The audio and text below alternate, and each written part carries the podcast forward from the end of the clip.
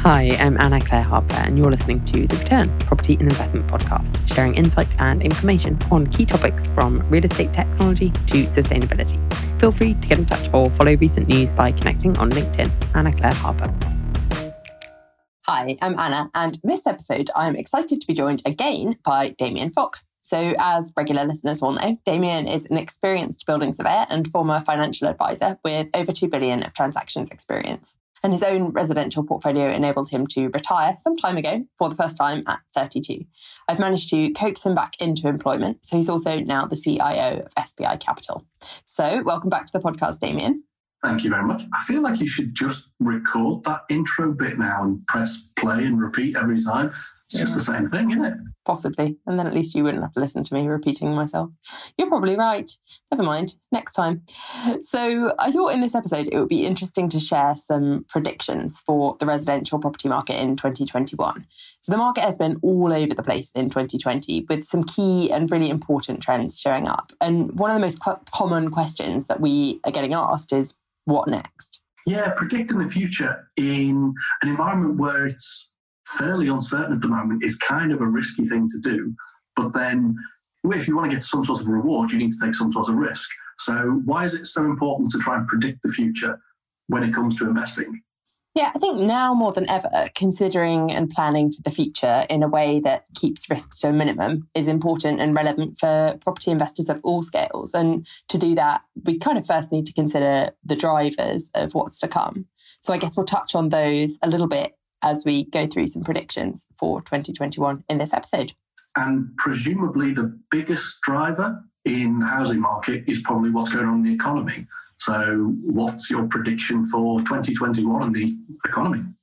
Yeah, you're right. And I think in 2021, I foresee definitely continued economic uncertainty. There's not really any getting around this one. Economic uncertainties have had a substantial impact on the housing market, you know, forever, but it's certainly been noted in 2020. And the impact of economic uncertainty in the UK housing market has been equaled actually in 2020 by another important risk factor, which is around politics and policy. Yeah, in terms of policy and politics, they probably for the past, what would you say, three, four years, they've probably been one of the bigger drivers in the property sector. So, what do you think is likely to happen in politics or policy, specifically with housing? Well, if 2020 is anything to go by, obviously we can expect continued political uncertainty and policy shifts. But the truth is that the UK housing market is very heavily influenced by policy and tax decisions. And we've seen that with the recent temporary measures around stamp duty, land tax, and various other things. And I think key drivers behind the policy influences in the last few years. And yeah, you're right. It's sort of been, I would say, since about 2015, we've had this whole train of different regulations in the housing market. And it's all kind of been with a desire to create a more level playing field in terms of access to quality, affordable housing. For example, continued encouragement of first time buyers, and then encouragement towards a more professional rental market and also the need to raise tax revenues. So we've been hearing lots of conversation about capital gains tax coming up. And I think a common criticism of the policies that are affecting the housing market at the moment is a bit of a lack of joined up thinking and a bias towards policies that will create the right headlines. And sometimes this means unintended consequences. I would say this is probably the thing that I can pin my hat on saying this is what will continue. So, given that policy and political changes are all, or what you're saying is, it's driving the industry towards a more professional outlook for landlords. So that's the aim. yeah, well, I suppose that's my question. When do you think that aim is achieved? So is there something people can look out for to think, well, okay, when we get to X position, then chances are policy will stop changing as frequently because they will have achieved their longer term overall goal? It's probably easiest to give an example on this one. So we had the influence of Section 24, which basically, long and short of it is, it meant that it's more tax efficient to own properties in a company, and it's no longer so tax efficient to own properties in your own name if you have leverage, which the majority of landlords do. I think this is a good example because you can see that there's a policy drive. The government wants to have greater control, greater transparency around who is providing housing and wants to be able to, for example, implement new health and safety policies and be able to track that they are being implemented, which is much harder to do when you've just got a load of individuals owning one or two properties. It's much easier when there's companies that own 5, 10, 20, 200 properties. So that's the driver behind that policy change. I've actually forgotten what your question was. well, I suppose using that as an example, then, at what point, or is there data anywhere that we could look at, or anybody else could look at, that says the majority of landlords are individuals and they own them in their own name? However, now the majority, 80%, 90% of private landlords own their properties through a limited company. Therefore, the government has achieved their aim of making everybody who owns property in the UK for rental purposes owns it within a company. Because at that point, presumably the government would stop trying to force everybody into, well, okay, now you should own it in a limited company because they've achieved that goal. Yeah. I would hazard a guess that that's probably not being tracked, particularly seeing how many housing ministers we've had in the time since these changes have come in and where the buck does or does not stop. But anyway, that's probably a little bit of a negative comment for me to be making. I would say that probably yes, do their residential housing survey report. Just going to say there's also the English Private Landlords Survey, which is really interesting source of data on the makeup of landlords. There's there's all sorts of surveys on this stuff, and it is really interesting because you can find out everything from the average investor, how many properties they own, to the actual demographics of them, and the fact that, for example, the majority of private landlords in that English private landlord survey were basically middle aged men. It's really interesting. And that's not particularly surprising necessarily, but it is interesting to know who owns the stock that is determining whether we have success or not, or the lack of success in our housing provision. So I suppose using that and looking at the change from one year to the next to yeah. see are people owning it through companies or not. I suppose that would. And certainly they increasingly are. They increasingly are. But I suppose when you started off with such a very diverse sector with so many landlords owning just one or two properties, there is a long way to go still.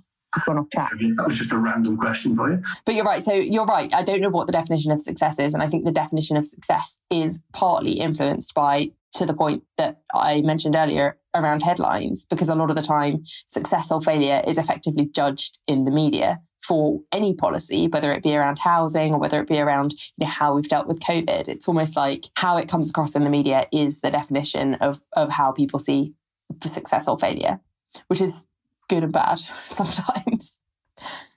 And I suppose as well, landlords aren't a particularly large group. So they are generally quite an easy target to pick on and win some points with the rest of the country. Not a particularly concentrated group, and I think that's quite key as well because most landlords are kind of out for themselves. In terms, I don't mean that in a rude way. I just mean they t- typically work independently from each other. There's not that many groups. There's things like the NRLA, but they typically represent smaller landlords. Then there's this whole group of corporate landlords who sort of have between 20 and 2,000 properties. No one really represents them very loudly in the media. And then you've got the institutions who, yes, they do have their own representation, but there's a whole lot of landlords in the middle who aren't particularly well represented in the press. And understandably as well, we're not a popular bunch, to be honest, because there are some rogue landlords. And that's exactly, to be honest, that is exactly where the policy is aiming. That's what the policies are aiming to stamp out is rogue and unprofessional delivery of housing. Seems fair. And you've just touched on some of the institutions. And obviously, one of the biggest things for them is the finance costs of property investing.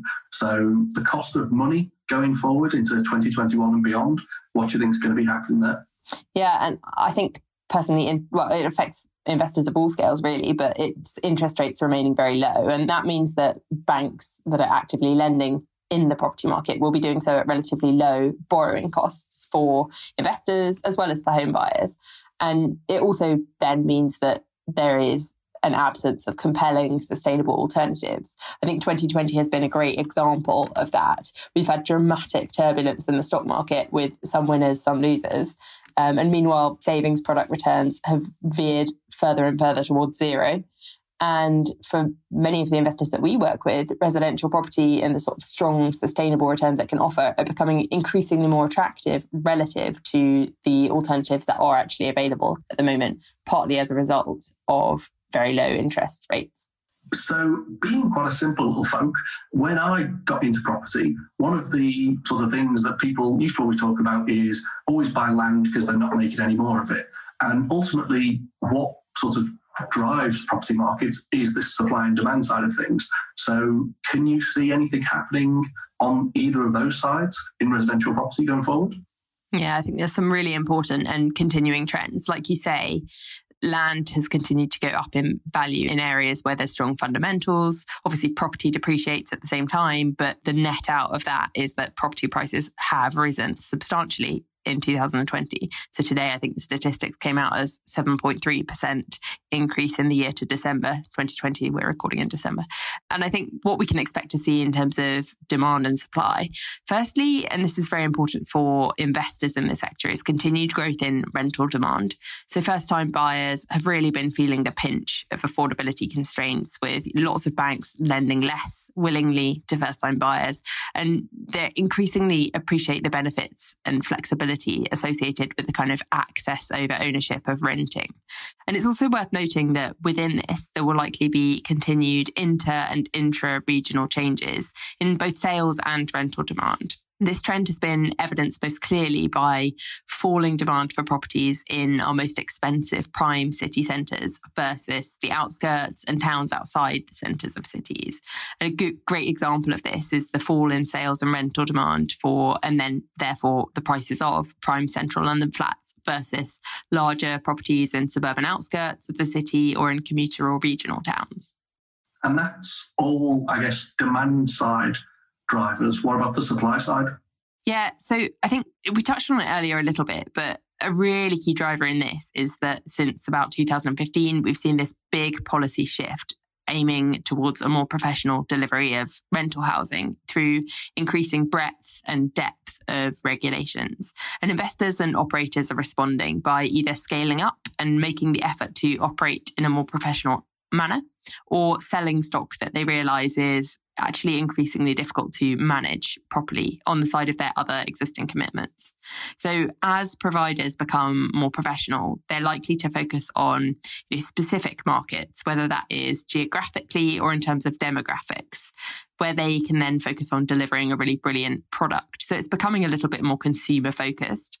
And for our business, SPI Capital, this includes a very strong focus on key worker housing in the Northern Powerhouse and Oxford Cambridge Arc. But for others, it's about focusing maybe on young professionals in regional towns or students at Red Brick universities or old age pensioners in coastal towns. There's lots of different niches. And I think it, this increasing regulation is sort of gradually leading to greater specialization in being compliant with those regulations and in delivering a very specific, very consumer focused product in the sector. So, if you don't just look at sort of the residential property market, but look specifically at the residential investment property market, do you think there's going to be anything that will impact on the supply and demand side of that for 2021 onwards? Yeah, I do. So We've talked a little bit about increasing institutional residential investment, and I think this will continue. So, pension funds, insurers, and private equity firms have increasingly been talking about the benefits of the UK private rental sector. And I think they'll continue to grow their investment in this space relative to other subsectors. And this might be in the form of build to rent schemes or through investing in private rental sector businesses who can give them access to what they want to need. Ultimately, it's all about for them achieving compelling yields and a sustainable, safe place place to invest. We're also seeing the emergence of the corporate landlord. So, as the aforementioned trend towards a more professionally managed private rental sector continues, many sideline landlords are recognizing that they don't have the knowledge or the skills or the network that's needed to manage rental investments in a way that's professional and compliant. And at the other end of the scale is the rise in institutional investment that we've mentioned. But in the middle, there's this emergent class of landlords who are scaling up and focusing their efforts on delivering a great product across 20, 200, or 2,000 properties. And I think finally, we're seeing an increase in demand for professional end to end portfolio management. So, specifically, what we are seeing in our business is this kind of demand from high net worth individuals. And it's this acceptance that diversifying your residential portfolio can be a great way to reduce portfolio risk. For example, investing in 20 flats rather than one prime London flat. However, in reducing portfolio risk, this strategy also increases the burden of management, which makes hiring a professional to oversee your portfolio all the more worthwhile. Okay, cool. So that's, I guess, more on the property specific side. And I'm sure a lot of your listeners neither know nor care. but I tend to invest across the board in all the different asset classes. And one of the themes that seems to be developing quite strongly in some of the other asset classes is the importance of social responsibility. So, what's happening there? Yeah, so socially responsible investment now amounts to some 30 trillion of assets under management each year, and significant funding has been allocated to socially responsible property investment. And I'd say this trend looks set to continue. The turbulent environment of 2020 has forced naysayers to recognize that investing in a way that is economically resilient with positive social impacts can be better for profit levels, for people, and for planet. So it's that triple bottom line. And what would that look like in the property sector? So I know it's something that we're trying yeah. to in SPI. What does that actually look like for us? And obviously, that's something only we can yeah. comment on. Yeah, spoiler alert, there'll be some more content coming out about that in the new year. But there's a whole range of different interpretations. And one of the biggest problems with socially responsible property investment is the lack of consistent measurement because it's very difficult to say, oh, my property is more socially responsible than yours because you do always have that trade off between the environmental, social, and governance aspects. But one of the things that we have identified as a bit of an opportunity is in effectively upcycling and recycling properties. So buying properties that they might be 20, 30, 40 years old, they might be 100 years old, but they need a bit of work to get them to be environmentally friendly and to get them to be in a good standard of living but actually they've already been built. So the carbon cost of sort of improving them is relatively low compared to building a new property. So it's that upcycling and then really focusing on providing socially responsible housing. So for example, whether you're giving discounts to key workers for who want to live in your particular property or making sure that just that the properties are particularly appealing to ordinary key workers. There's a couple of different things that we've been doing and looking at. Is there anything I've forgotten to mention in there? So, what would an ESG positive property investment look like for a company? It's something that we're looking to try and do as SPI Capital. So, what do you think for other companies, and I guess specifically for SPI, what does that look like? Yeah, there's a whole range of different interpretations. And that partly is a result of there not being very consistent measurement of what socially responsible looks like. And there's all sorts of trade offs made. But from our side, it's about taking existing stock, improving it, and making sure that it really does appeal and meet the needs of key workers. So making sure that it is high quality, making sure that it is improved so that it's environmentally friendly if it's older stock, and making sure that it's at the right price for key workers who want to, for example, work in the hospital that's nearby to the block of flats that you're purchasing in Salford, for example. And for us, it's really about making sure that it meets that social need, but it's done in an environmentally friendly way. Sounds good. And one of the other big themes that's attracting a lot of attention for all of the wrong reasons, really, is the health and safety and the risk management side of property investing. What do you think next in the property sector when it comes to things like that? Yeah, you're right. It's been absolute disaster for so many people, which is really, really tragic. And quite rightly, we're beginning to now see, well, increasing burden of regulation and increasing acceptance that a focus on risk mitigation and management and health and safety is absolutely vital for property operators and investors. So, in some parts of the property market for many years, we had sort of rogue landlords who got away with taking substantial health and safety, regulatory, and even financial risks. And I think 2020 has highlighted the need for investors from all walks of life, whether it's the sort of one man band rogue landlord or whether it's even a big and very substantial institutional investor to take steps at each stage of the way, really, to strategically identify, manage, and mitigate risks, whether it's in relation to things like cladding or licensing, or even just the operational management of day to day tenants. Okay, so there's, there's been quite a few recurring themes that I think have come up. So it's probably worth can you just give us a quick recap then of the trends that you think are going to play the biggest role in 2021 in the property sector?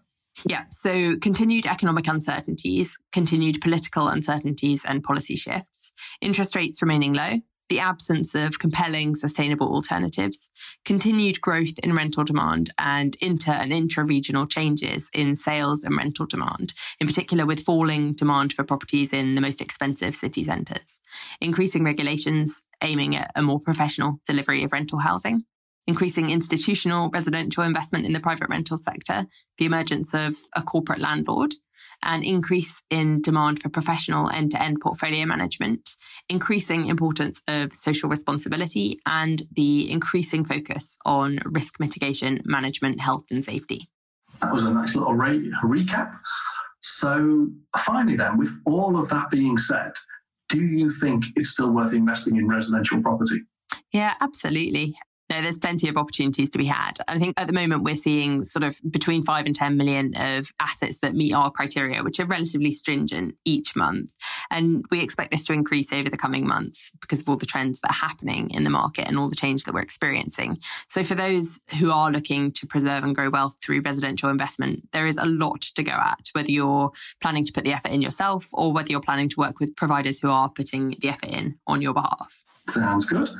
Well, I think that nicely wraps up the topic. So, unless there's anything else you wanted to add to it, no, I think we're all good. And thanks, Damien. We'll speak soon. Cheers. Bye now. Bye.